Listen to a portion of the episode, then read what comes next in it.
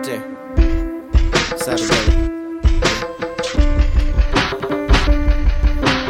I've been writing rap since 10, it's true. And all through middle school, just had no one to show them to. So they're gone, history.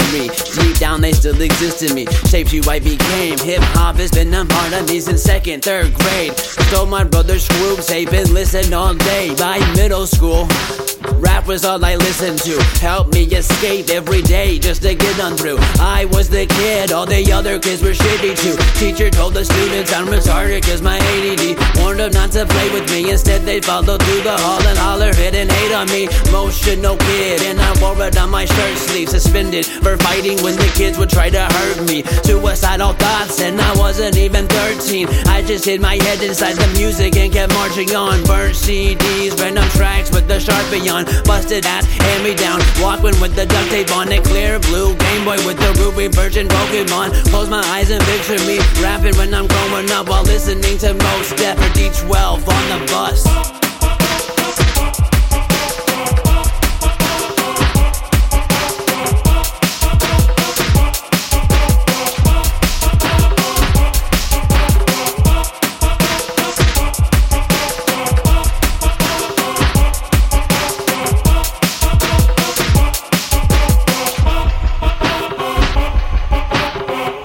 That's an error I don't really care to think about.